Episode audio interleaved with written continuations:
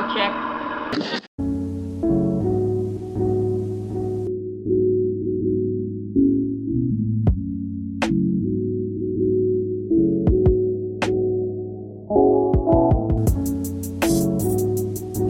Hello, everyone. Welcome to a special episode uh, of the RX Radio podcast. As some of you uh, may have seen on social media, I decided to have like a call in show.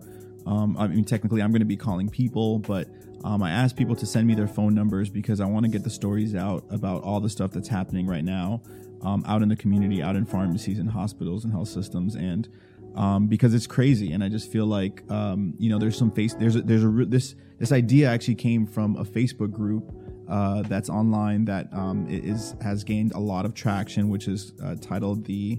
Let me make sure I get the exact title of this group so I don't mess it up. It's it's uh little long here. So everything on this episode is going to be completely live. I'm trying to do as minimal editing as possible. Um, I'm going to be calling people that are live. Uh, when I do call them, you know, it's going to be kind of off the cuff, them picking up the phone and just kind of talking about their stories. So um, I hope you guys enjoy the the format and platform that this is happening on. So that pharmacy group where I kind of got this idea to do this is called the Pharmacy Staff for COVID nineteen Support. Um, it has over ten thousand current people in that group, just kind of sharing their stories. And I thought, why not do that in uh, podcast form? So that's what I'm doing here. So people have sent in their phone numbers through DM. I'm trying to keep this as anonymous as possible. I don't want to specifically name companies or people or anything like that. I just want to get the stories out about what's happening. So I'm going to go ahead and make the first phone call to the first guest. Uh, today is Sunday, March 22nd. It's currently 2:04 p.m. Eastern, um, and I'm going to try to get this posted as soon as possible so it can be as relevant to the times um, as possible. So let's see who our first caller is going to be here. Give me one second. I should have like some sort of music to play in the background as like we wait while I dial a number on my phone.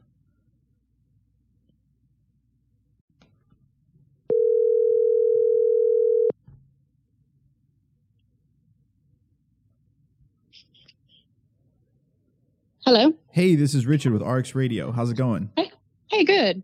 Thank you so much for sending your number to uh, give your story. You are actually the first caller that I'm calling to get your story out, and uh, I'm really excited to hear about what's going on.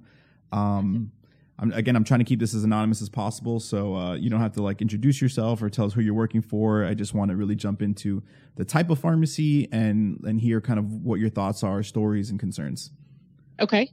Um, so I'm an independent owner of two pharmacies in Central Texas. Um, we're a county of about 16,000 plus people. Um, the closest hospital is the next county over, about 45 minutes away. Um, so, man, I don't even know where to go from that. I think people are not particularly um, paying attention or uh, really maybe even understanding exactly what's going on with COVID 19. And you mean the general public, like people in your pharmacies the, you're seeing? Yes, absolutely. We actually closed the doors to the pharmacy on Wednesday. Um, and so we are we do not have a drive through. We are doing curbside or delivery only. Um, we were we had been doing delivery previously, um, but so now we're either bringing it out to the car or taking it to their homes. Um, and it's just I, I just don't feel like that the the the public truly understands the magnitude of what's coming. Um, they're not staying home. Um, so I, that that's very frustrating. You know, as an owner and um, and a pharmacist, trying to figure out how to protect my staff, um, my teams, to keep them protected, to make sure that they're doing the things that they're supposed to be doing. Um, I was talking with my pharmacist at my other store this morning. If one of us goes down, you know, we have backup pharmacists that come in and work for us, but not necessarily long term. Um, so, you know, those are concerns that if one of us were to go down, how would we, how would we take care of our customers? Um, and those are very real things that we have to be concerned about. Um, you know, we've put measures into place. We're cleaning very often. We're, you know, we're, we're gloving. We're doing the things that we need to do, but we don't have extensive supplies of PPE either. Um, I've been paying attention to this whole thing I mean, probably, I mean, since January a little bit, more in February. Um, I put a post up in February telling people February 25th, as a matter of fact, like you might start looking at your medications to kind of make sure that you have, you know, supplies on hand, things that you need. Um, we tried to push it out there when we saw that, you know, you're going to need a thermometer, you're going to need, you want to have some Tylenol on hand, some of those types of things. Tried to get ahead of that. Mm-hmm and people just weren't, you know, paying attention. We're still getting phone calls. You know, do you have hand sanitizer or do you have masks? I mean, those have been gone for they've been gone for a month now. Um, so because they were in short supply kind of to begin with. Mm-hmm. Um, and then I mean, they there there is nothing to be found. I actually just ordered hand sanitizer for my pharmacies from an independent um, in Austin that I saw it may have been on your page actually that I saw the post. I don't remember where I saw it. And so I contacted them and bought hand sanitizer from them because our supply that we put back, you know, a month ago is running low. Wow. Um, so, you know, just trying to do what we can do to keep our people safe and to keep our public safe and to get the word out. Yeah. And um, I, that that's the frustrating part is I just I don't know if people aren't watching the same news I am, or if they just don't think that it's going to affect us to that extent. Um, and especially in a uh, place like where you guys live, because you know you hear about what's going on in New York, and I live in South Florida, where we have a, mm-hmm. a legitimate you know population of people that are, are being are testing positive. Um, mm-hmm. You know, do you think it's because they're in in a city that's not as large as um, as some of these other ones? And then also, is there is are you noticing it with a certain you know age group that is maybe taking it more seriously than others, or, or vice versa? Uh, the age group question, I'll take that one first. I don't really see an age group that I feel like um, is taking it more serious than others. We've had certainly some much older people, you know, get out, come to the doors. You know, when we've asked people to stay in their cars to do the social distancing, you know, I just it. I don't know if they're just not understanding it. I don't know. So the age thing, I don't see that. The population, I do think that that has to do with it. We are fairly rural, um, and I think that I think that in some stretch of the imagination, they think it's just not going to come here. We do not have, as far as I know, um, as of yesterday, I have not seen, I haven't looked at the website for today, but as of yesterday, we do not have a positive case in our county yet. Um, but the cases are rising drastically around us. So it's coming.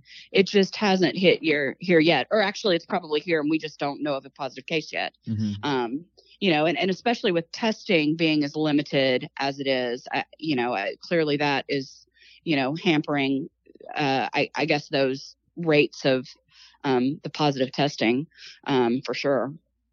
So um, I, I do, I, I think that it's, you know, we're just in the middle of the country and we think that we're going to be fine. Mm-hmm. Um, but when everybody's out running around and doing everything like they're doing it normally, you know, just not thinking of the fact of who all they've been in contact with and who all they've been in contact with. And, you know, so. Can, can you um, help us uh, get a better understanding as to w- what your curbside logistics are like? Because there might be some pharmacies that have not gone to this yet and don't have a drive through and this is this is going to be their only option in the near future can you give some insights or, or some details as sure. to what works what was not working what you guys had to kind of do to to get this going so we made the decision on tuesday that that's what we were going to do and we you know i put out um, a Facebook post and a and a video, you know, uh, that, and we asked people to share that. So we wanted to get the word out as best we could.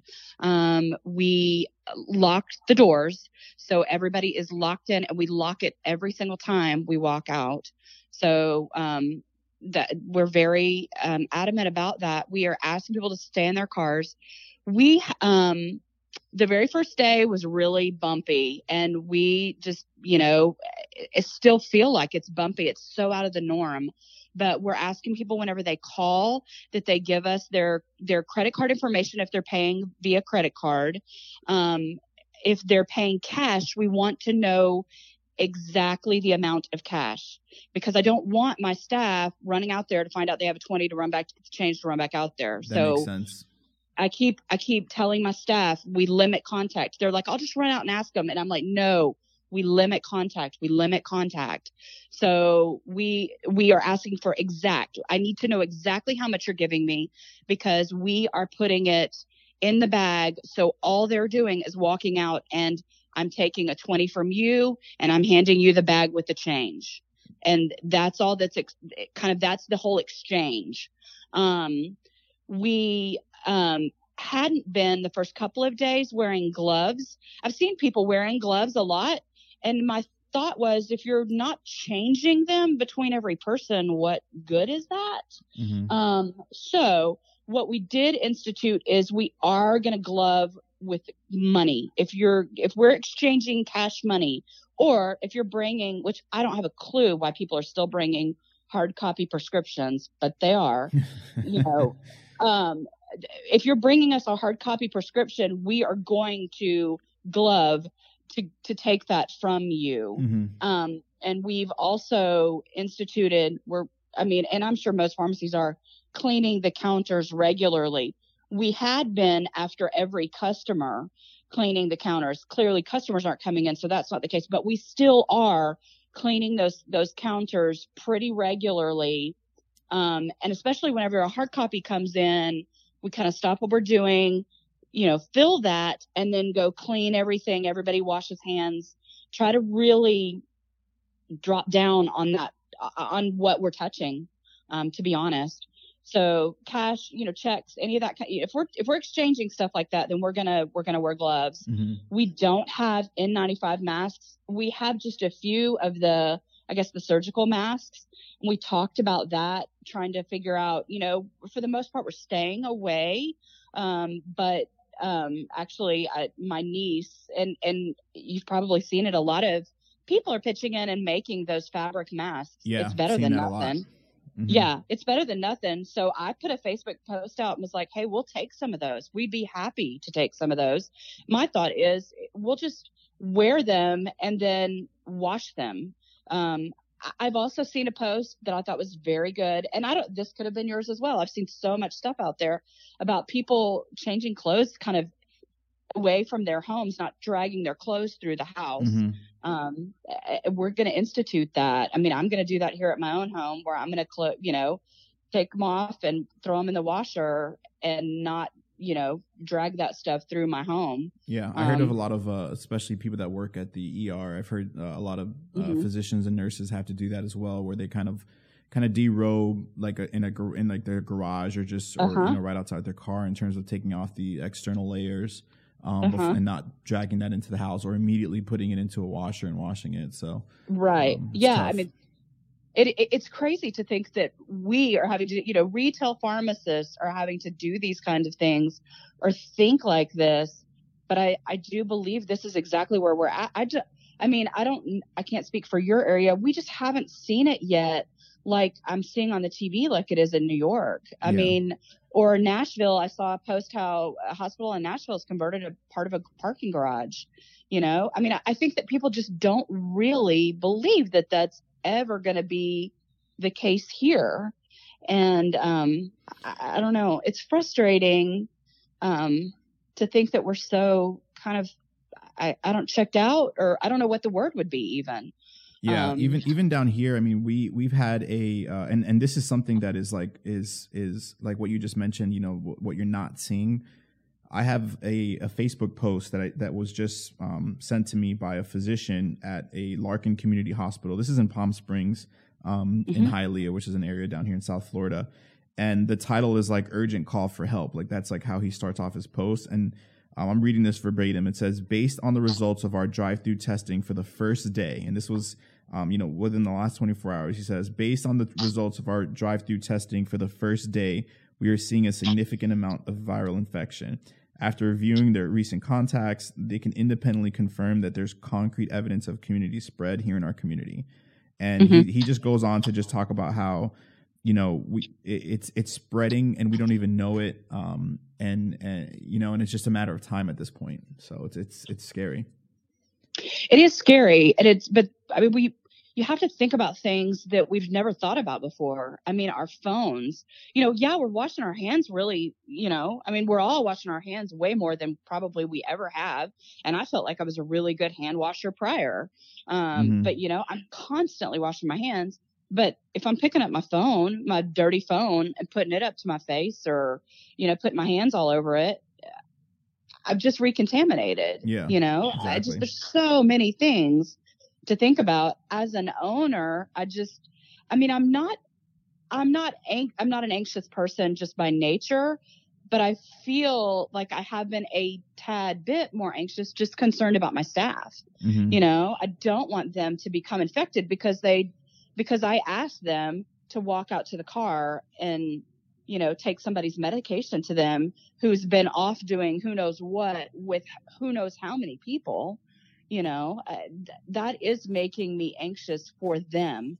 Um, i have my father had a um, liver and a kidney transplant five years ago and so my parents have been on lockdown you know for two weeks. Yeah, i, I was like you guys aren't going anywhere.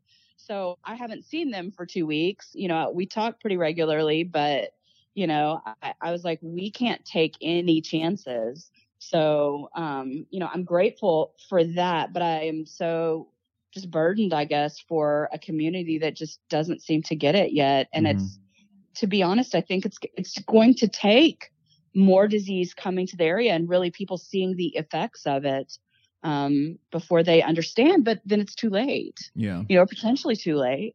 So, and being that an, you're at an independent, I, I, would like to give you the opportunity, if you'd like to, to tell us your name if you want, and you know your pharmacies, sure. just because I feel like that you know could help in the future. But um, and and then any other last words or anything else that you want to leave uh, the listeners with um, uh, about about the situation, how you guys are dealing with it.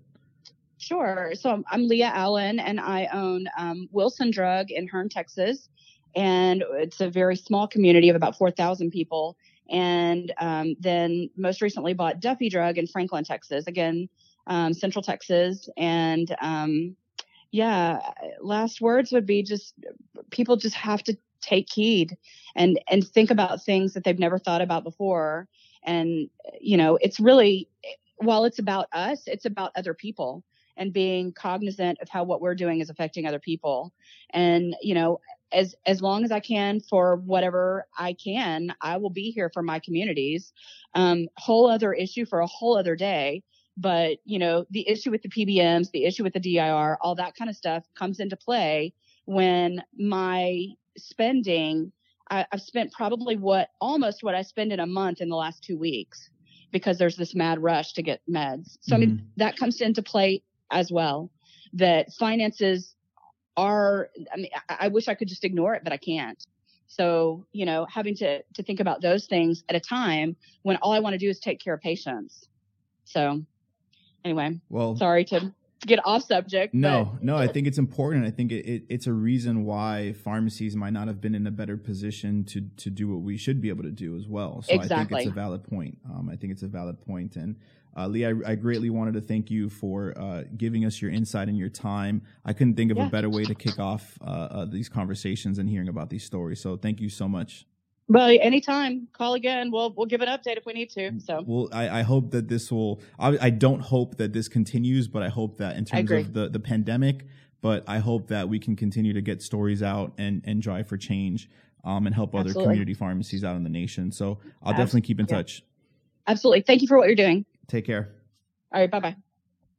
All right. So that was an awesome first call. Uh, I'm going to go ahead and shoot over to our next one here. I hope everyone enjoyed that conversation. I thought it was, um, I thought it was right on par with how a lot of people are feeling. And, you know, a lot of us are just, some, some people are just working at a regular pharmacy, like in a community, in a chain, and they're the pharmacy manager there and dealing with so much. Um, but then I think about the pharmacy owners that they are, they are the, the last line of defense for the operation of that pharmacy. There's no corporate that they turn to. There's no management that they seek help from. Like they are all that's that that's left um, to to ensure the safety and ensure the functionalities of that pharmacy. So um, I really tip my hat off to any pharmacy owners right now that are currently dealing with this. All right, let me get to my next call.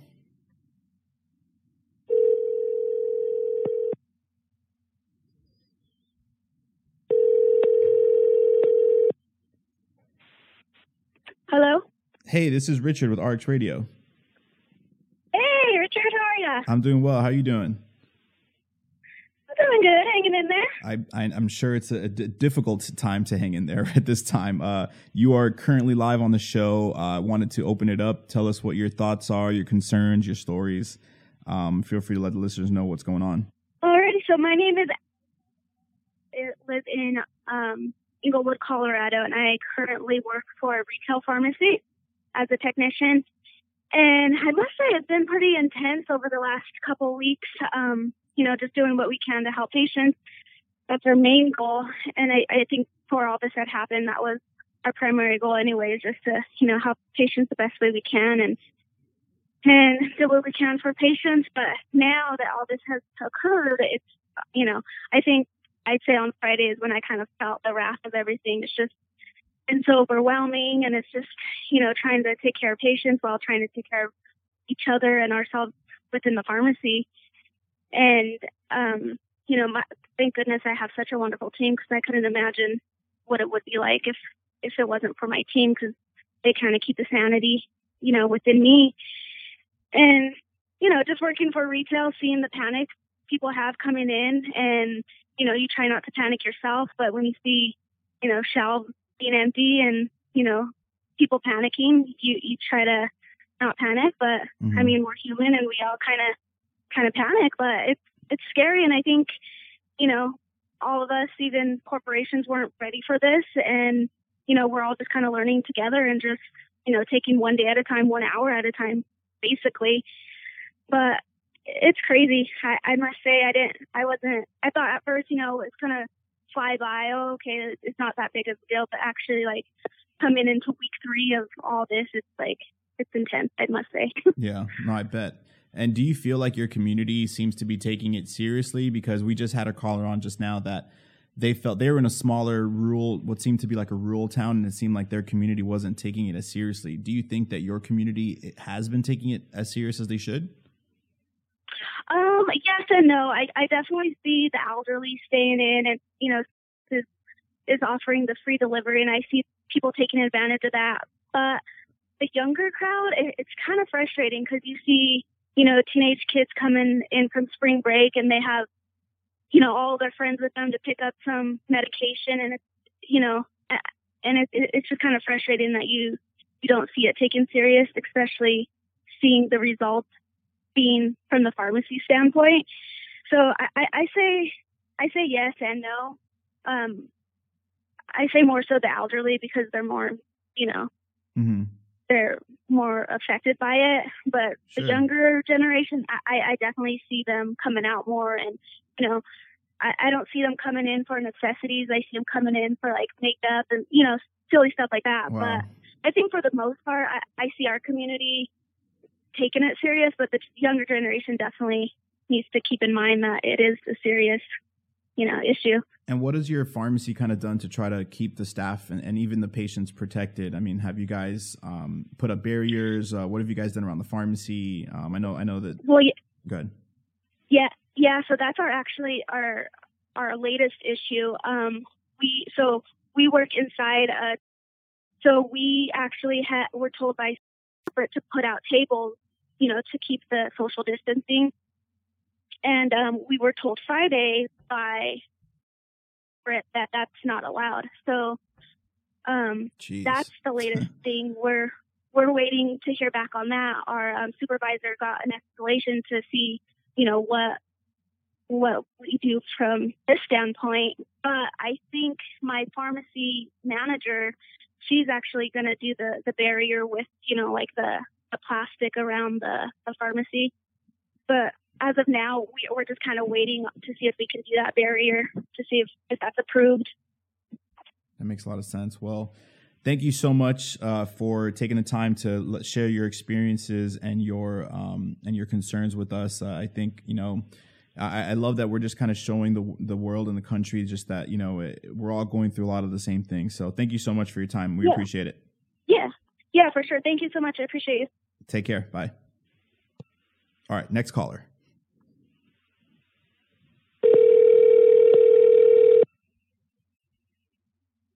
Hello. Hey, this is Richard with RX Radio. How's it going? Hey, not bad. You? I'm doing very well, as well as we can all do in handling this pandemic. Thank you so much uh, for putting sending in your number on Instagram. Uh, you're now on uh, on the show, and I wanted to just really open up the platform to hear your thoughts, concerns, stories, uh, and, and, hear kind of what insights you might have as to what's going on out there in, in pharmacy. Yeah. Um, so I'm uh, I work at a community pharmacy in um, Ontario, um, Canada. So we're actually we have the most cases of the COVID nineteen up here. Um, and as far as it goes for pharmacy, we are considered an essential service here, um, as I'm sure you are there. But basically, yeah, it's um, a lot of uncertainty with patients, staff.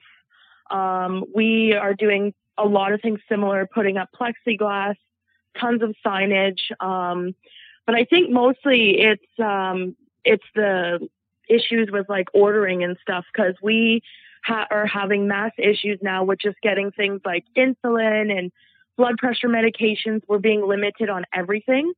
Um, and wow. on top of that, we can't get hand sanitizer. We can't get, you know, toilet paper, the whole, you know, disinfecting products, stuff like that. Um, so we also have um, a program up here where people on, you know, welfare or disability will go on, or people over 65, the government will cover their drugs for them. Normally they get a three month supply, and now the government out of nowhere just basically told us, oh, you can only dispense 30 day supplies. So now they're telling seniors who now have to come in every, you know, month versus three months when they realistically should be staying home because we don't know how long this is going to go on, right? And I'm not really sure how that at all helps a medication, um, I guess, supply issue yeah. that they say they're having. But it just, it's it's crazy. You're just exhausted by the end of it. Like, um, my pharmacy specifically dispenses methadone as well, so we have people coming in daily, and these people don't have access to internet and, you know, TVs and stuff, and they're not really aware of what's going on. So it's it's just crazy. that that's I cannot imagine dealing yeah. with, with with both of those problems. I mean, I have mm-hmm. heard here, you know, initially initially it seemed like so uh, over here, you know, we have different uh, payers and different insurance plans that can dictate kind of if they're getting a 30 day supply versus 90 versus um, over there, I think it seems like it's it's more kind of standard for everyone. But it seemed like over here initially they were uh, encouraging 90 day supplies to try to limit the pharmacy the people from coming into the pharmacies. But then I started hearing that they started doing the sim- something similar where they started restricting it, mm-hmm. um, and and it's yeah. really unfortunate so yeah, we've have we have patients who just don't, they don't want to come to the pharmacy. Obviously, we have people who are immunocompromised, and we can't even get their insulin in, and they're actually due. Like it's just it's insane. Um, on top of that, actually, unfortunately, the city that I live in, um, out of my whole province, three people have died, and unfortunately, two of them were in this city. So it's just caused people to go even crazier um, with trying to get drugs and it's just nuts.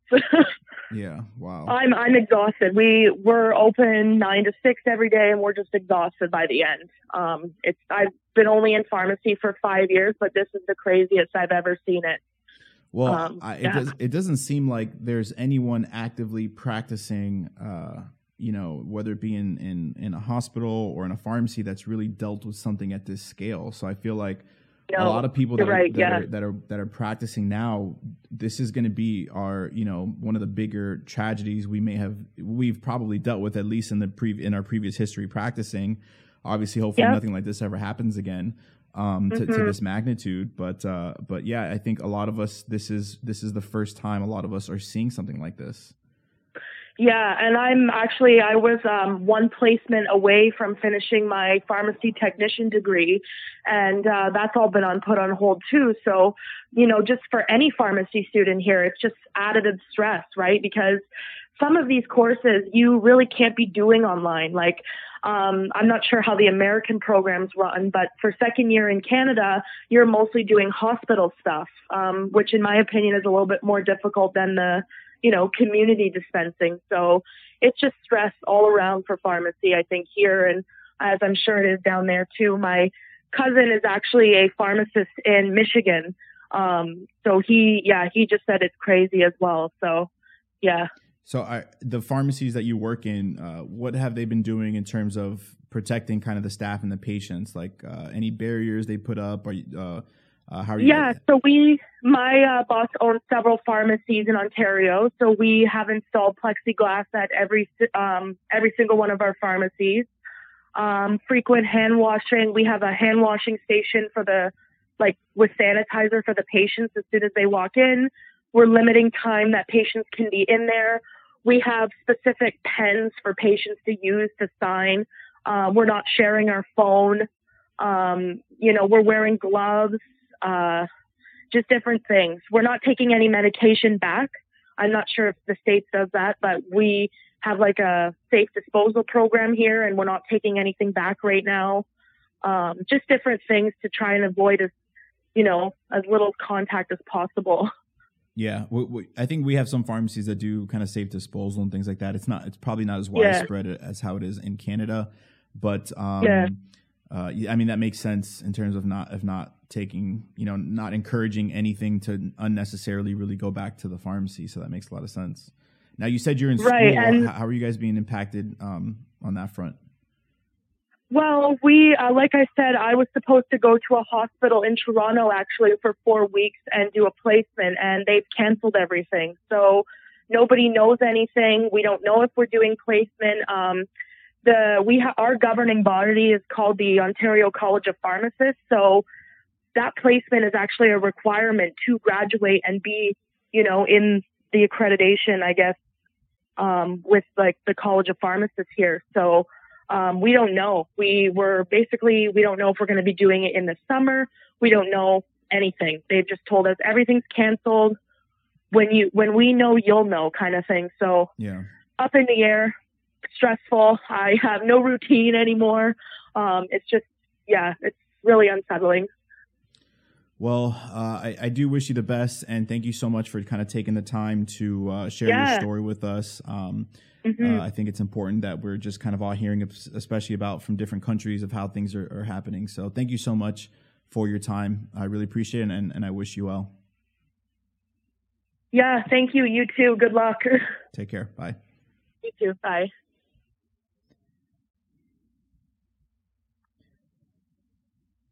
Yeah, so I mean that just just kind of hearing these stories, I mean it's so crazy to think that, you know, the world is going to be dealing with this, the world of, of healthcare, the world of pharmacy, um, and how there, there's such a snowball effect from all the way down to students, um, technicians, uh, pharmacists, and um, I'm thankful that we got some perspective from uh, from a different country, which I do believe I have lined up one more country as well. Um, but I think now we're gonna go to some of the U.S. Uh, some of the U.S. stores. So let's get the next caller.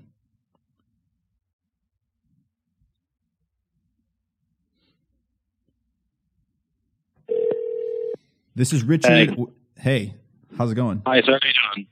Oh, nothing much. Just uh, I know I didn't have uh, time to be texting back and forth uh, in terms of like what you've seen other providers, or other pharmacists say.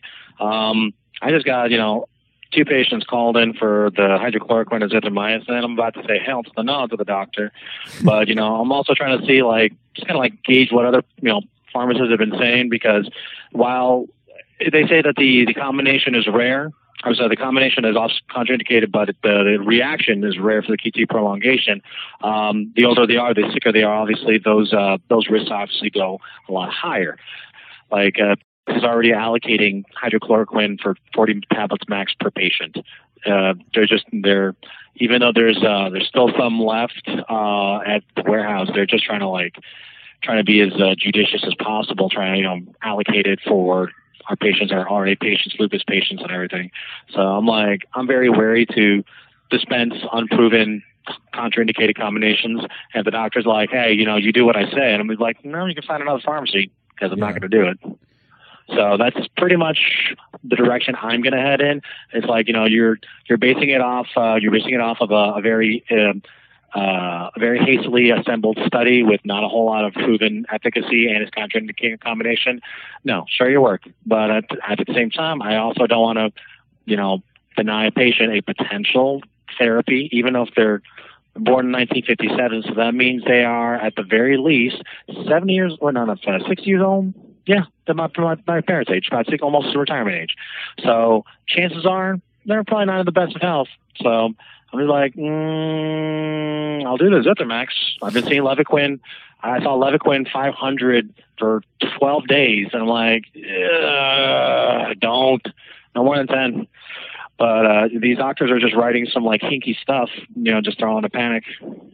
Yeah, it's. I, I, did see that there's a couple states now that came out with regulations um, and restrictions. I'm not sure if you saw that, but like Ohio, um, and, I, am getting messages like in real time now that like I think like two or three other states have just approved restrictions on dispensing uh, hydroxychloroquine um, uh, due to everything that's going on. So hopefully, uh, Florida will follow soon.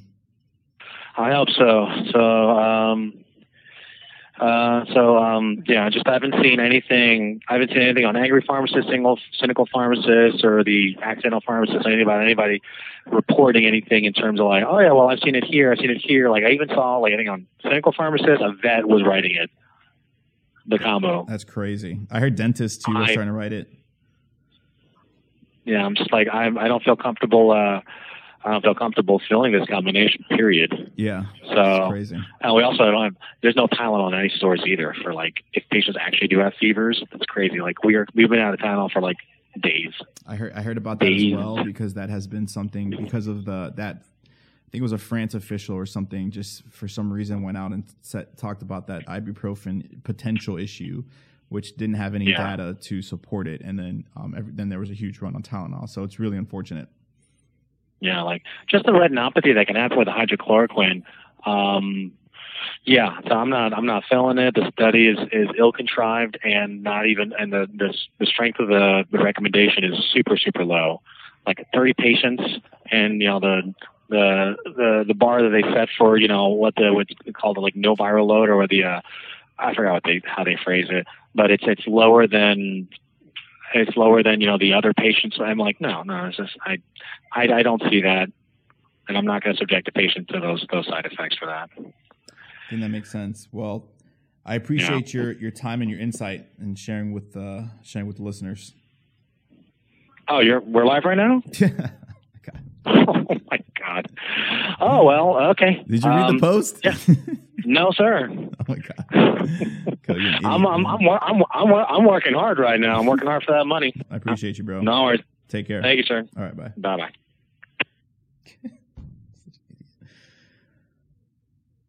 As you can imagine, that was one of my friends that did not read the post. All right, let's get to the next call.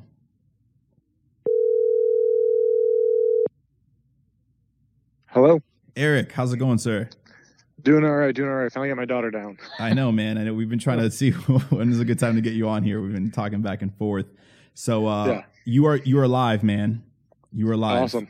So Eric, uh, I'm glad to have him on because uh, he was the one that introduced me to that pharmacy group that I spoke about earlier um, on Facebook. Uh, so Eric, let us know kind of what your thoughts are. Maybe even give us some origins of that Facebook group, um, kind of what you're seeing, uh, concerns and uh, insights into what's going on. Yeah, so uh, Steve Meyer actually started it. I went to school with him. We graduated together. He kind of asked me to come along. I looped you in and a bunch of your uh, followers and some of mine from our podcast and pharmacy platforms. Um, some of the big concerns that we're seeing is it looks like just in general, uh, the basic precautions that they're telling us about aren't being taken in a lot of pharmacies, and it's not really being mandated down. Um, in Ohio, where I am, luckily, the board of pharmacy has been pretty quick to kind of jump out on this based off of some of the feedback we've gotten in the group and from pharmacists within our state. So we're doing pretty good here, but a lot of other states are in pretty worse shape. And we know that, you know, PPEs are very hard to come by at this point, but having things like hand sanitizer fly off our shelves and not storing some for our own, uh, own pharmacy staff and, you know, people that we work with who have to remain open is kind of what we're worried about. On top of that, obviously, we're seeing some small independents put up things, whether it be plastic sheeting, plexiglass. I think you shared some of those on your uh, your uh, social media platforms. And that's kind of what we're asking for here, just some basic precautions to keep us well protected because we're worried that, well, one, for our own health, but on top of that, too, if we get sick, we act as vectors. Mm-hmm. And if a pharmacy closes, makes a huge problem because it can be a cascading effect of now who has the prescription, where is it, can I get it transferred? You know, what happens to that medication? It just turns into a, a snowball if all of a sudden a couple pharmacies start going down. Yeah, Yeah, no, I th- I, I agree, and um, I, that Facebook group has just been so like so helpful just for us communicating together. I mean, even things like you know whether we should be giving vaccines or not. I mean, there were such good, great discussions on there about uh, the pros and cons of that. Um, it, what what else have you that did you have you seen that is kind of either shocking or that you find is like has been super helpful that we've kind of gotten out of that Facebook group? Well, me and Steve have kind of spearheaded that people can send us stuff anonymously, um, and we have ways of sharing that with people to help you know get the message out. And we're just seeing people message us left and right. We've actually had people who tried to report certain stores to uh, to the state board of health for not following basic precautions and protocols, and they've been terminated. So we're seeing tons of craziness go on, which is which is really disheartening because you know we're in this to help people, and I, I can't say that person was a tech or a pharmacist, but we're seeing these type of things, and this is not the time to be doing that. You know, if you want to have a discussion or ask them to take down a social media post or ask them not to do that, that's one thing. But if you're if you're going to try and start terminating people, that's just going to make this problem worse. Yeah. That makes sense. Uh, what what else? What what other uh, insights or concerns um, do you have, or, or, maybe you can talk about some of the um, some of the actions that have come out of the group? Uh, uh yeah, around changes. Yeah, so we've we've seen quite a bit with the uh, the, pres- the changes with the uh, prescribers that we're seeing all across the country who are I don't know if this is just MDs, nurse practitioners, whoever, but just prescribers in general who are writing prescriptions for themselves for hydroxychloroquine, Zithromax, you know, whatever drugs that I've even seen. I think it was Kaletra, Kaletra, one of the HIV meds that they're writing for themselves so that they can have, you know, just in case or if they get sick and for their family members, which in number of states is illegal to do that because of conflict of interest. But on top of that, it's just making the hoarding worse and making it harder to actually treat patients who do have this and thus making the problem even worse. So that we've seen that get shared with the Ohio Pharmacists Association, who ran it up the ladder, and we've now seen uh, people come out, and I think Dr. Amy Acton even said yesterday, I think it was, it's kind of a blur with everything going on, that, you know, don't do this. This is not right. This is not right. If you see it, report it. And we're seeing more pharmacists report things to the board of pharmacy and the medical boards. And that's what we're really asking as pharmacists to document, document, document, because we're seeing every day different stories from either actions being taken that shouldn't be, or in some cases, even good things where people are putting up, you know, barriers and finding new things like curbside delivery that can change the game for people to still get them their medications. Yeah, that makes a lot of sense. And you have the Political Pharmacist podcast, uh, which uh, I've heard really good things about. Can you just give a little plug to that? Like, what do you guys talk about? Um, how can yeah. they listen to it? Yeah, so it's um Twitter handle is at political underscore rx. It's also on Facebook, Political Pharmacist page. Um, something I started several months back just because I really thought pharmacists needed a voice and no one was really filling that space of specifically talking about how politics and policies are affecting pharmacy. So you can find us on Facebook. Um, I'm on SoundCloud just like you are with your podcast. But we try and focus on what kind of the things that are either not talked about or the people everyone's talking about with pharmacy and kind of like hot topic issues at times and just things that you know we we need to kind of bring to the forefront to discuss because it's just not getting discussed by a lot of other people. And this is affecting not just us and our profession, but people's health and safety as well. Makes a lot of sense. Great. So, Eric, thank you so much uh, for tuning in, jumping in uh, on the call, and and uh, letting us know about your insights. Any anything else? Any anything lasting words you want to leave to listeners? Uh, if I can say one thing, this is the time for pharmacists to be heroes. Your white coats are your capes in our case, and really stand up and do what's right. If it's filling something early, don't. I wouldn't even question it. Just do what you can, take care of people, do your best. When this all settles down, we're going to be the ones who are look to you for guidance and what we saw that was wrong to be changed with this going forward. So, and document, document, document. Couldn't have said that better myself. Thank you, Eric. Really appreciate it, man. Take care. Take care, Reggie. Bye. All right.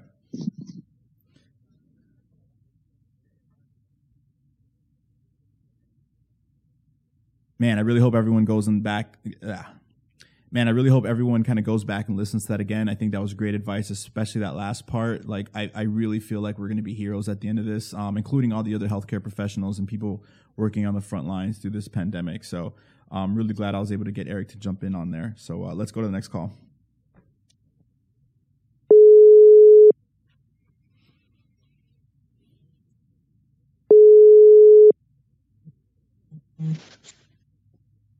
Hi. Hey, this is Richard from RX Radio. Uh, hello. Is this, this is Sarvanaz. Hey. I'm from Iran. nice to nice to meet you. Uh, uh, tell us a little bit about what's going on over there. You are a pharmacist in Iran, right? Yes, yes. Uh, since uh, February 21st, I think the outbreak in Iran uh, was started, and uh, the schools and universities uh, were closed, uh, and lots of news is about the people struggling with the COVID nineteen was came outside and. Um, also uh, lots of people uh, started to using uh, drugs such as multivitamins and using vitamin D and uh, I don't know zinc and um, magnesium and they said that they think that they uh, they are good. Also, some of them are good, like vitamin C and zinc. They will pro- uh, help to um,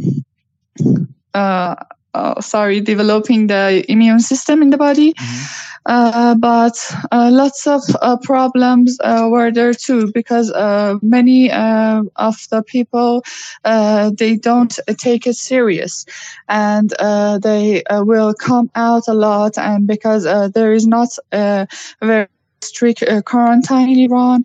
Uh, they will uh, go in other cities and also come outside a lot. And um, in the pharmacy, uh, we have uh, mm, take uh, we have put lots of plastic in front of our shelves and protect ourselves from the patients and there is, there are a lot of uh, problems uh, such as we are uh, running out of mask and running out of uh, detergents for hand and also for the surface. Wow! And what about your your drug supply? Are you guys having trouble with uh, specific medications and having them in the pharmacies for patients? Um, are your pharmacies a lot yes, busier? Yes. Uh, yes, uh, because uh, the drugs uh, which are used for um, COVID, uh, such as hydroxychloroquine and uh, oseltamivir and Kaletra, uh, we are uh, running out of them. And uh, unfortunately, some of people who had them from before uh, for other uses, like rheumatoid or people for using for hepatitis or HIV, are selling them with very, very high prices. And um, we we are just having very much problems with them. And because uh, like also, oseltamivir uh, can in uh, our uh, farm uh, pharmaceutical places uh, they cannot um, um, produce them. And uh, they are just imported country. And due to sanctions that Iran is struggling with we are having a lot of problems with the drugs that's that's terrible to hear. I think there was a large concern about the sanctions that are there, uh, and you know, yes. there's been reports saying that it shouldn't affect you know what you know the help that you potentially would be able to receive. But uh, you know, I can't imagine how there's probably so much other things that are impacted by sanctions that are that are prohibiting um, you guys from doing what you can to keep uh, your your country safe from the pandemic. Yes, exactly. Uh, but uh, nowadays, uh, WHO has uh, bring uh, uh, lots of drugs and masks and the things that we use for the people, but medical staff and the people also we have lots of problems in pharmacies. Now, the pharmacies that you work for, the one that you specifically work for, or the majority of pharmacies, are they all family owned? Uh, are they owned by big companies, or are they are they run by the government? Can you tell me a little bit about how that works? Uh, yes, uh, there are some uh, specific pharmacies uh, which are run by government, uh, which uh, are under the support of universities. in Iran, we have two kind of universities. Some of them are mm, pro- the money is provided by the government, and the others are we pay for them. And the other pharmacies are owned by pharmacists or uh, the one, uh, one person will uh, uh buy the pharmacy and uh, we uh, work there for them. Gotcha. That makes sense. And do you know if there's a difference between them in terms of some pharmacies are struggling more than others or um, does it seem like every pharmacy is kind of going through the same problems um, tell us a little bit about that. Yes, uh, because of the uh, mm, the pharmacies which are run by government, uh, uh they have different drug lists from us. Uh, because um, some of the drugs which are um, mm, which le- which is less um, in oh, sorry I will forget some words. Oh no, it's okay. You're doing you're doing really well. I, I I only know one language, so and it, seems, it sounds like you know multiple languages. So you are you are much better than, than I in terms of being multilingual. So do, do not worry whatsoever. Thank you. Uh, the governmental pharmacies uh, they have uh, lots of uh, more drugs um, such as uh, insulin in Iran is just uh, sold in uh, sell, uh, being sold in uh, specific pharmacies. And lots of other drugs are like that such as methylphenidate ketamine or morphine. They are just being sold in specific pharmacies. And drugs which are used for uh, COVID 19 are uh, being sold in those uh, those pharmacies. And yes they are struggling uh, a lot about finding the drugs. And also uh, we um, they uh, sometimes unpack drugs and bring the drugs out of blister and put it in the um, plastic bags uh, for one day uh, supply for the uh, people for the patients and uh, give them to the hospitals and we are running out of hospital beds unfortunately in some of our cities such as Rasht in Gilan which is in the north of Iran mm-hmm. wow it's it's such a scary time to be in um, and, and I hope that uh, I hope that it goes well for you guys, and I hope we, you know, we find ways and other countries find ways to provide the support that we all need. Um,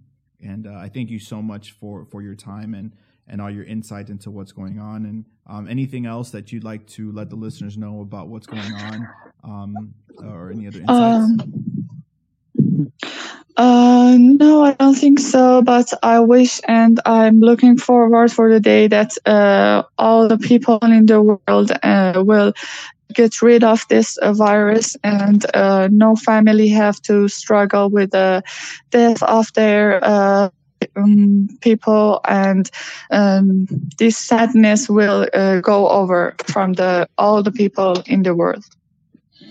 I could not have said that better myself. Thank you so much. I really, really appreciate your time and I wish you the best. Take care. Thank you so much. Take care too.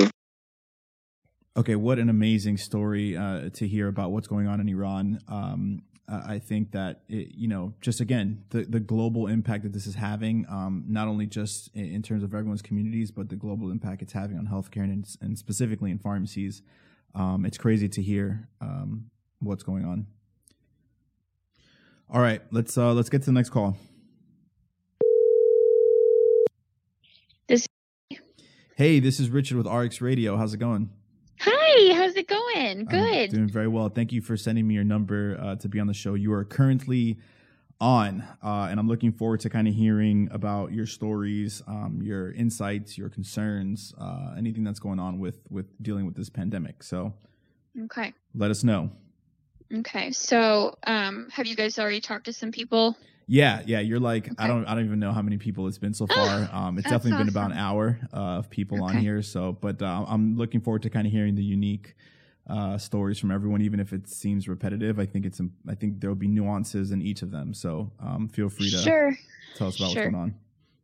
So, um, obviously, you guys have probably touched based on the hydroxychloroquine and azithromycin combo and we my pharmacy um, first like piggybacking off of that i'm not in a drive-through pharmacy we're in a strip mall So the issue is when people are saying, oh, like, you know, all pharmacies are going to be drive through, like, we can't do that. So we kind of have to be on the front lines, like, not in a drive through and dealing with the repercussions of that. Mm-hmm. Um, but also we, so we are actually located across the street from a hospital and, um, lots of different doctors' offices are nearby. So not only are those doctors' offices prescribing and then sending patients to us, but they're also coming in and prescribing for their families. So when the news hit or Donald Trump's um, tweet hit about the hydroxychloroquine like flying off the shelves, and it's already on a shortage. And now I checked on Friday night on our outside vendor's website, and it's on a back order.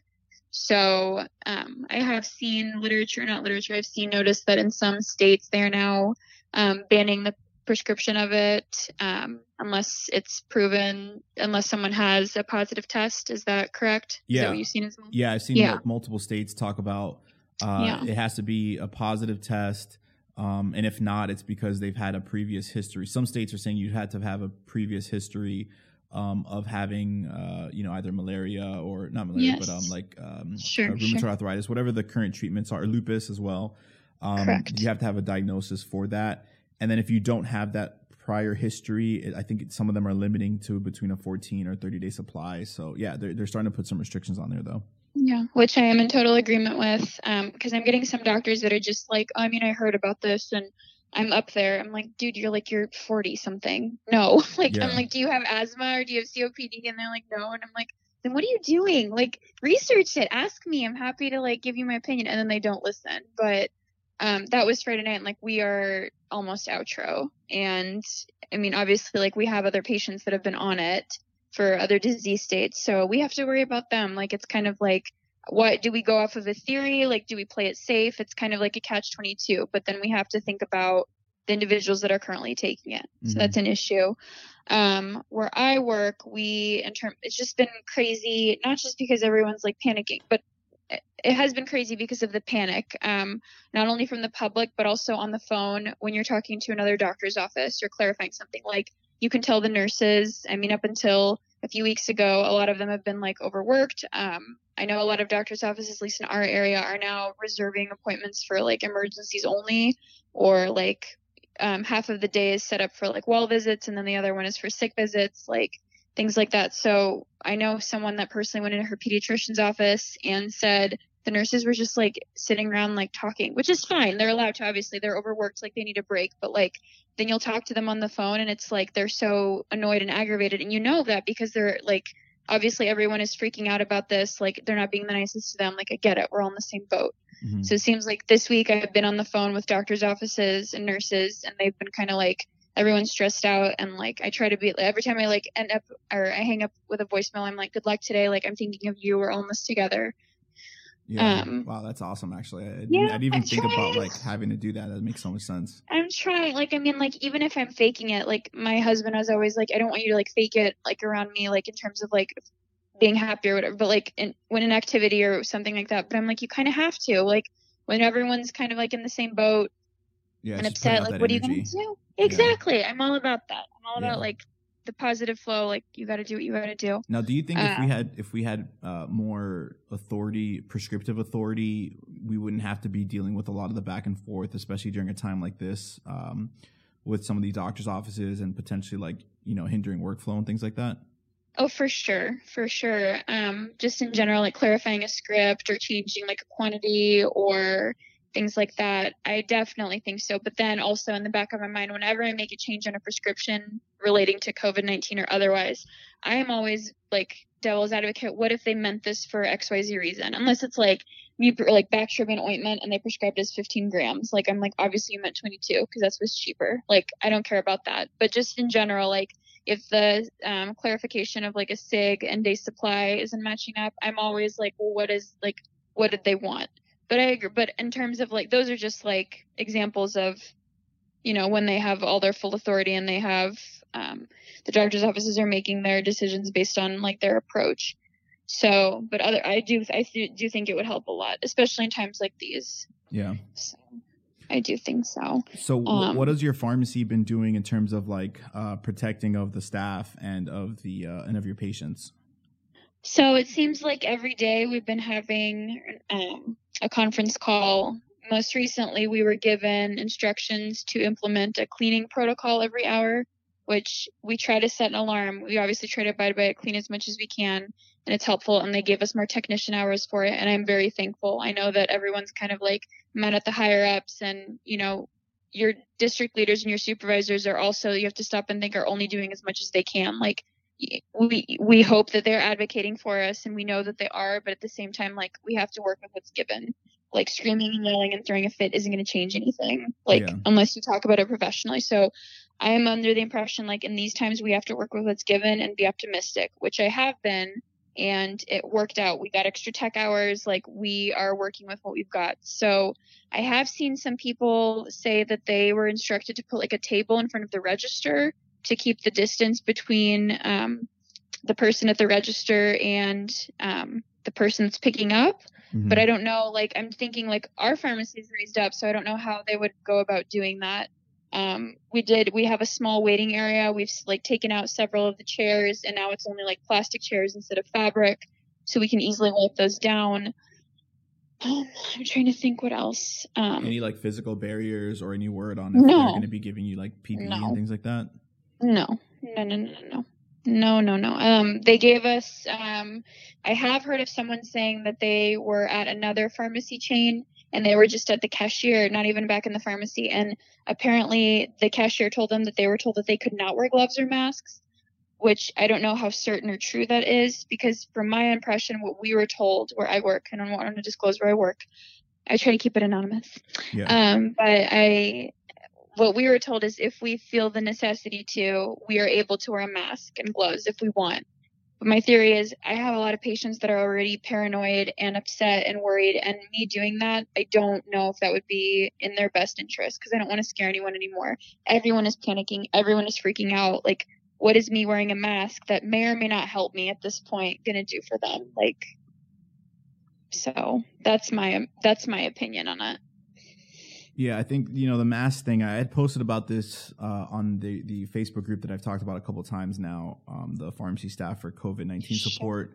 Sure. Um, I posted about how you know if you if you look at, I've been looking at kind of what's been going on probably since around January. I saw like my first kind of post about what was going on in Wuhan, and uh, mm-hmm. I've been following a lot of it on Twitter mostly. And one thing that yeah. I saw that I thought was interesting, they had the same run on on supplies, right?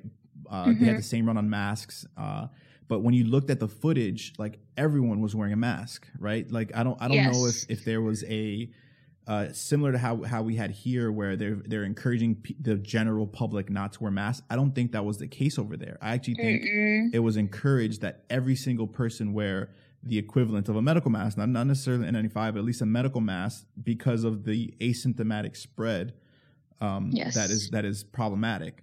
And I'm wondering if, you know, that's going to be one of the downfalls that we've had as a country where, uh, you know, we didn't, we didn't really do a good job at saying, look, le- get the medical mask and the N95 mask to healthcare professionals, but you need to be wearing some form of barrier on your face yes. if you're out in public.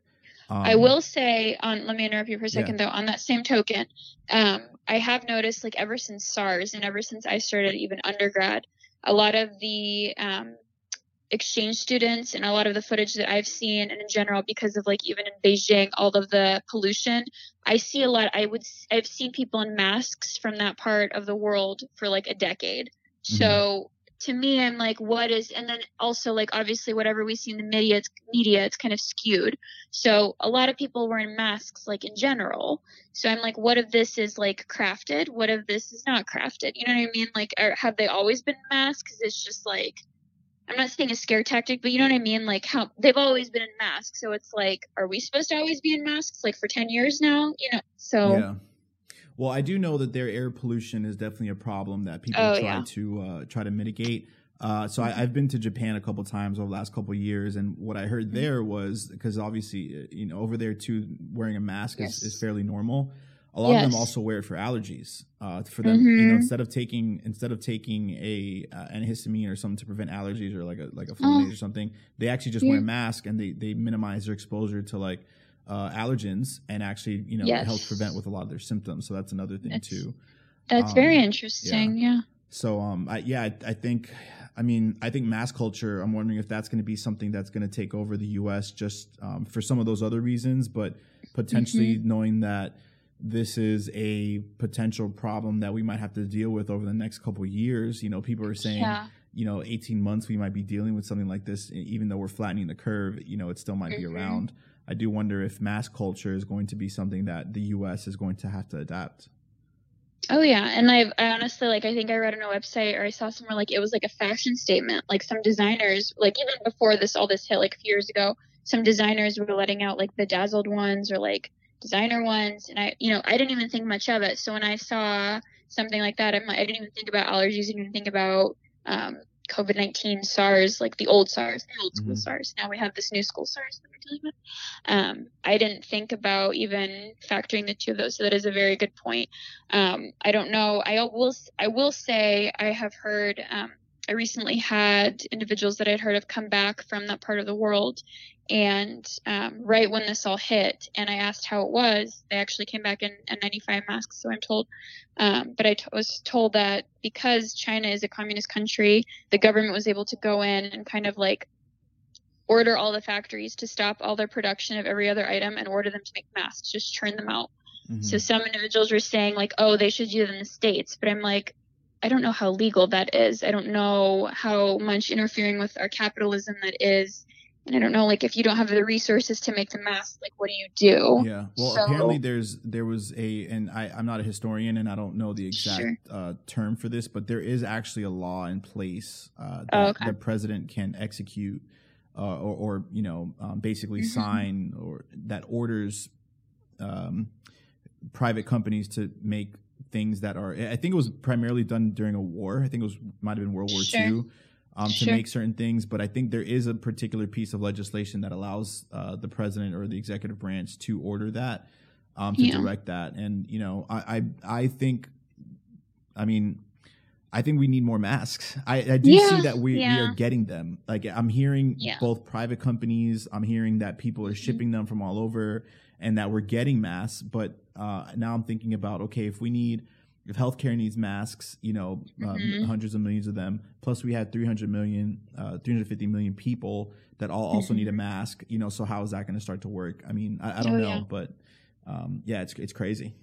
Yeah. What have people been saying about the reusable masks? Because I see like people online, like Jo-Ann Fabrics is promoting this, like make a reusable mask, this and that. And from my training and what I've always always told, like in the hospital or inpatient or what have you, you're supposed to change your mask like every X amount of hours or what have you. So I'm Mhm. wondering what is this? And I haven't um, researched up on it because I've kind of gotten like mixed reviews. So what is what are what is the public saying or what are the healthcare professionals saying about reusable masks made of cloth or other material?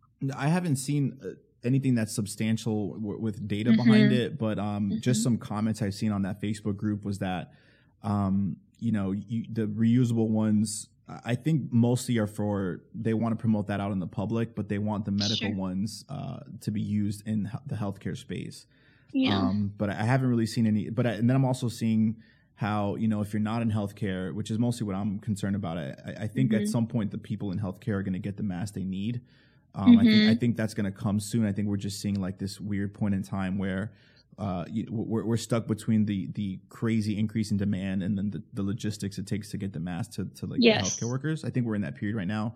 Um, but in the terms of the general public, some people are saying, well, if you wear the mask, you're putting yourself and, and you're you're you're asymptomatic. You're putting yourself more at risk for catching it if you Mhm. don't have it because you're touching your face or something to do with like the heat. I, this is a I don't know if it's, this is Yes. a rumor or, or legit, but someone was saying Yes. that because of the heat that's generated on your face, it potentially is like a, a breeding ground potentially. Yes, like- yeah, that's my thoughts exactly. Yes, exactly. And same with me. Like if they tell me to wear it at work, or you like to wear the same mask day in and day out, and it's hel- supposed to help me not touch my face. Like I feel like it is like a cesspool and a breeding ground for a moist, dark area around my mouth for other bacterial infections to kind of flourish. So I don't know. It's all everything is a gray area, don't you think? Right now, it's all just a super massive like gray area, and we I- kind of are I trying do- to filter it out. I do, but what I also think though, while like I don't care how much data is going to come out in terms of like Mhm. theories about what people think about what a mask might do to your face. the Mhm. reality is the Asian countries are doing really well right now. In terms of if, if all the reporting is correct, it seems Yeah. like the Asian countries are doing very well in stopping this. And Yes. what I see was the result what was the actions took taken to get there was extreme lockdowns uh, Mhm. and everyone wearing uh, extreme testing, extreme lockdowns, everyone wears a mask.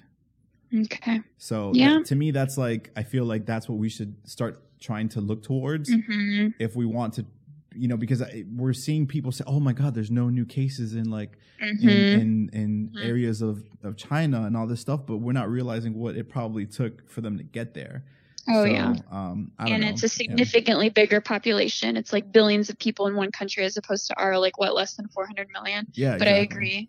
Yeah. and it's crazy. And I think like we are like the country we are, and we're used to our freedoms. And people are like, well, you have to be on a lockdown. So we have a lot of repercussions of people saying, well, like, what do you mean? It's my civil liberty to like go out. And we're like, okay.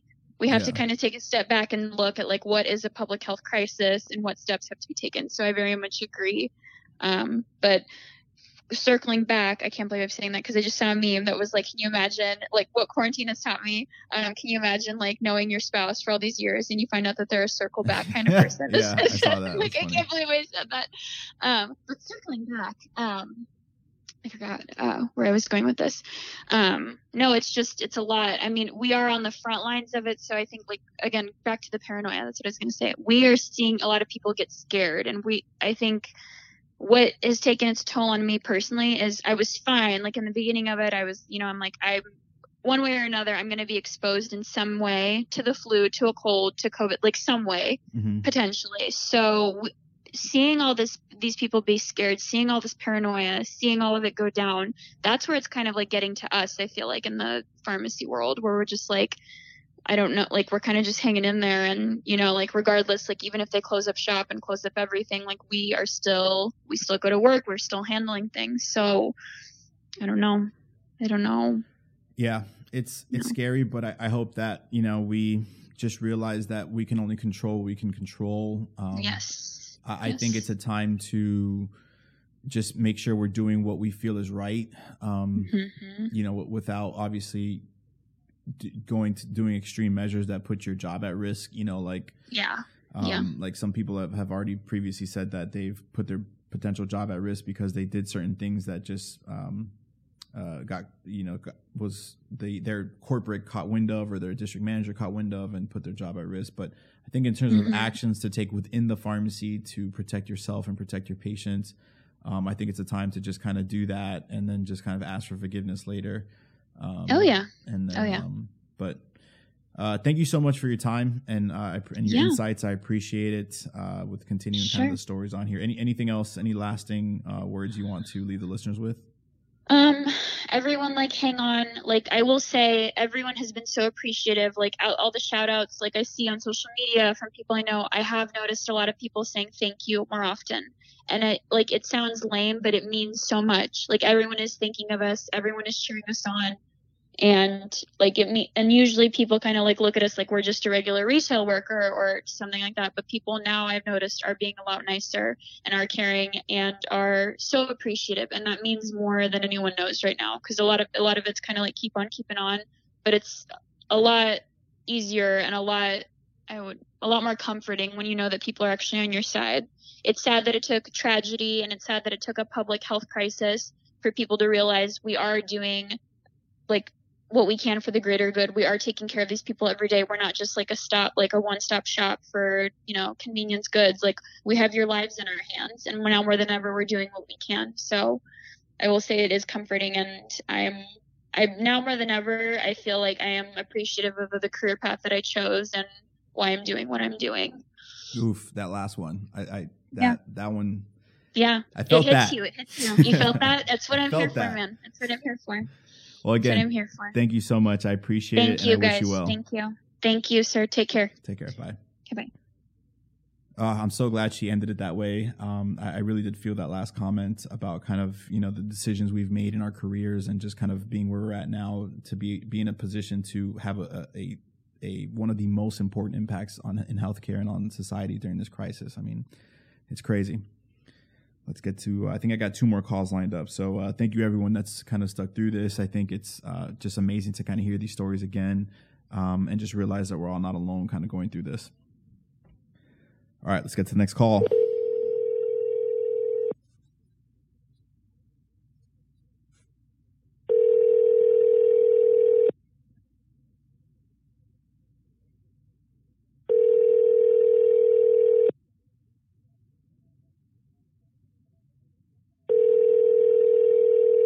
All right, somebody sent me their number, but they're not picking up. I'm gonna leave a message probably. Hopefully, they have a voicemail.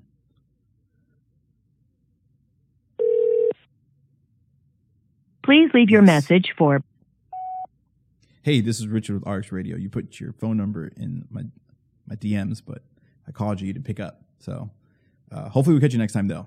Take care. Be safe. All right, left a uh, left a little message there. Hopefully they will enjoy that when they see it or hear it. All right, let's go to the next call. This should be the last one. Hopefully they pick up this time.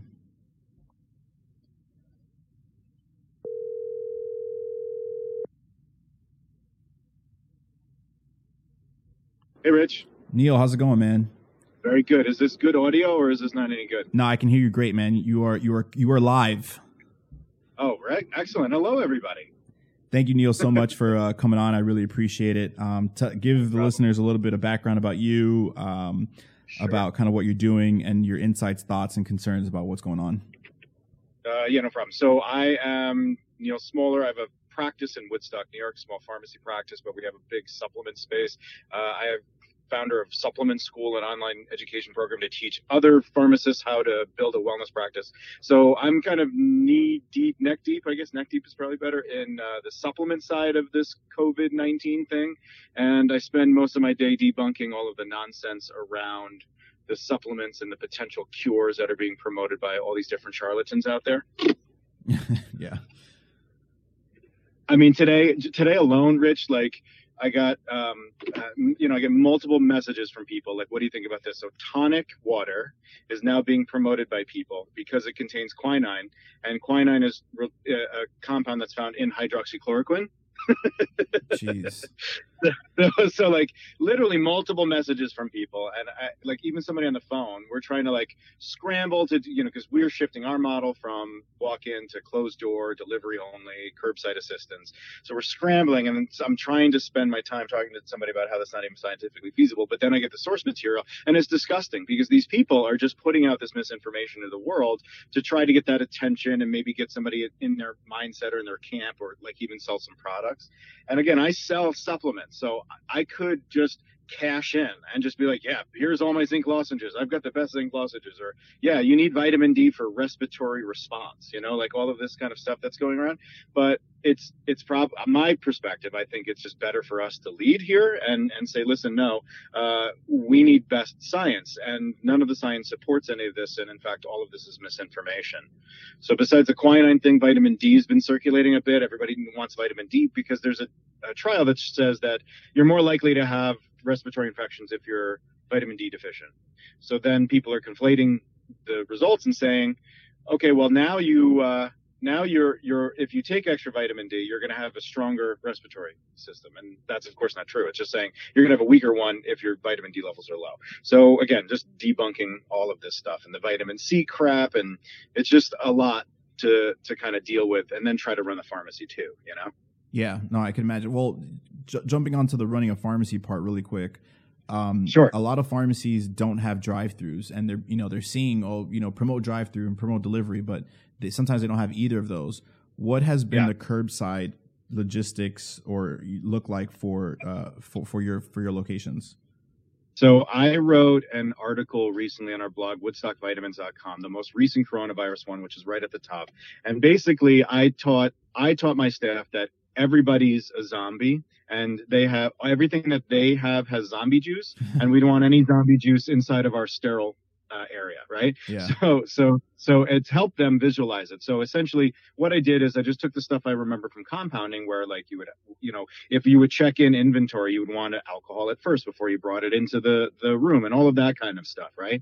So we lock the door, we put signage everywhere that says "Call us and we'll deal with your nonsense," uh, because most of it is nonsense. It's like un- unnecessary stuff right now. yeah, is non probably non-emergent. stuff is just what's going on. I, you know, and I've, I've been swearing at people a lot. That's my my niche in this this as like go the f home that kind of stuff. So anyway, so so the, the the so we lock the door and then all of my staff are taking the quarantine thing very seriously. So anybody that so anybody that's there they're they're normally hermits pretty much anyway but but they uh but their significant others aren't at work they're staying at home they're not going out shopping they're not doing everything. So we have a very sterile environment on the inside.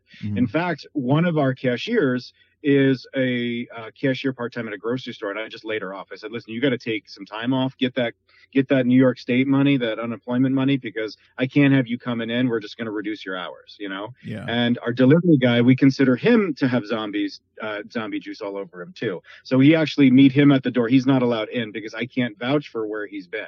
So because we're able to restrict the inside space so well, because we know where everybody is, we have pretty much normal activity inside. So we don't have to like wash our hands every 10 seconds and then let alcohol down the counter, which is really nice. So the only place that we do do that is at the door. So on the handle, on the lock. So we normally glove up and then we open the door a crack and tell people to back up because I don't want their respiratory droplets on me, you know. Yeah. And I say, you know, what, do you need? And normally we'll grab their credit card. I'll alcohol down their credit card just to kind of decrease the zombie juice, and then we'll ring out the transaction. Of course, now we're waived, uh, signatures are waived, so we'll just sign for them, and then we'll put everything in a bag and then hand it to them and send them on their way. And that kind of workflow works really, really well. And of course, our deliveries too. So we've reduced our hours because I don't need my staff out dealing with this so much. Uh, and you know, we're in Woodstock, New York, so most of our traffic is tourist traffic, especially on the weekends. So there's no need for me to be there late afternoon anymore because we don't have people walking around the streets. Well, unfortunately, we do. We still have people walking around like morons, but um, but yeah, I mean, we're in New York, so this is going to hit us really, really hard. Mhm. Um, upstate, not so much, but a lot of the people from New York they evacuate up here. You know, most of them came up here. They have a second house in in Saugerties, Woodstock, Hudson, all of these different areas nearby us. Wow, that's that's crazy. I mean, it sounds like you guys really have that, you know, airtight for lack of better words, but like airtight in terms of what you're uh what's going on Yeah. inside the pharmacy. So I think that's that's great. Um what we else? haven't had to wrap yeah. plastic around us yet at all. So You have not? we have not wrapped plastic all around us yet. No, Gotcha. I've, I've seen those pictures. You know, those dudes wrapping plastic around their their their place like that scene in Naked Gun. Remember that? Yeah. Whatever. So, um, I, you know, unfortunately, I, was planning to have a full episode uh, with you specifically, uh, just to talk about supplement school and a lot of the things that you're doing, um, which I do plan to Mhm. still have at some point. But um, what else have you been kind of seeing out, uh, you know, as a response to this in terms of whether it be supplements or just general op- general operations? So the so again, my most of my day is spent in the supplement side of things and trying to help people. What I've found though is that as an independent pharmacist uh, that's connected in the community, knows a lot of the doctors, the nurses, the players, you know. uh, Like the leadership role is increased, and people actually look to me now for a lot of stuff. So what I've tried to do is like I was one of the early signalers. Like the I think it was the day after Italy's like we should have been planning three weeks ago that's when I started my rhetoric that was very strong. Like, we need to lock it down. I actually called the town and I said to the supervisor, I'm like, we got to lock down Woodstock now. We can't wait for Cuomo. We can't wait for our county executive. So, what I've found is that I've been able to demonstrate the value of a pharmacist beyond just the pharmacy and in helping people understand the complexity of this, because that's what pharmacists do, right? We break stuff down for people, uh, understand the complexity, the real nature of this, help them understand the numbers, know that it's serious, not to panic, but then also then stop the nonsense. So many people are calling me or, or walking around the streets looking for thermometers or they're looking for aloe. And I'm like, it's fun to do chemistry experiments and make little uh, crafts at home, but that now's not the time. You coming out of your house just to get this puts you at ex- exponential risk, you know, versus just staying home. You you don't need a thermometer if you're not exposed to the virus, you know? And and most of us would love to be home right now and quarantined you know and like it would just be nice to not have that that added stress. So what i've been really seeing is like a lot of nonsensical stuff people trying to do something. What I, i've been saying it's like a false sense of security and an illusion of control is what people are looking for. And just like i always say with the supplement industry is that people look for a magic cure instead of doing what they need to do. So instead of just eating less garbage they want a diet pill you know, they want a special smoothie. And just with COVID, it's it's it, the easy and the right thing to do is to stay home, but they want a magic supplement or a magic treatment or a magic modality. Mm. I mean, even the elderberry thing has been the biggest one where it's like elderberry needs to be used because it's a flu thing and people want to take it to try to make themselves feel better. And you know, there's information circulating that potentially elderberry could exacerbate coronavirus. And the point is, is that we don't know. So everybody's trying and reaching for something and it all could be bad for them. It all could be good or it all most likely will do nothing. And we're spending money and energy and exposing ourselves to risk when we could just stay home. And so that's where I've spent most of my energy is like community service, trying to help the, the town and, uh, like line up, uh, different, you know, charity type things. We did a big fundraiser. We raised, like 10 grand. It was really great. And then we did, um, we did a lot of information every day. I try to put out something informative for the community, and then it's like myth busting and, and squashing all the the BS. So that's yeah. how my so like my staff is doing the scripts, you know, and I'm out here like social media boy, you know, like just trying to address and and I think that's an important role for us. I think a lot of people didn't, re- you know, a lot of communities don't have independent pharmacies anymore and didn't realize how how important they are yeah. you know and so like our town has definitely refreshed that idea that oh jesus like this pharmacy isn't just a pharmacy and and i've been bringing up a couple times that people we're not getting paid so i'm i'm i'm risking my, you know exposure to my four young children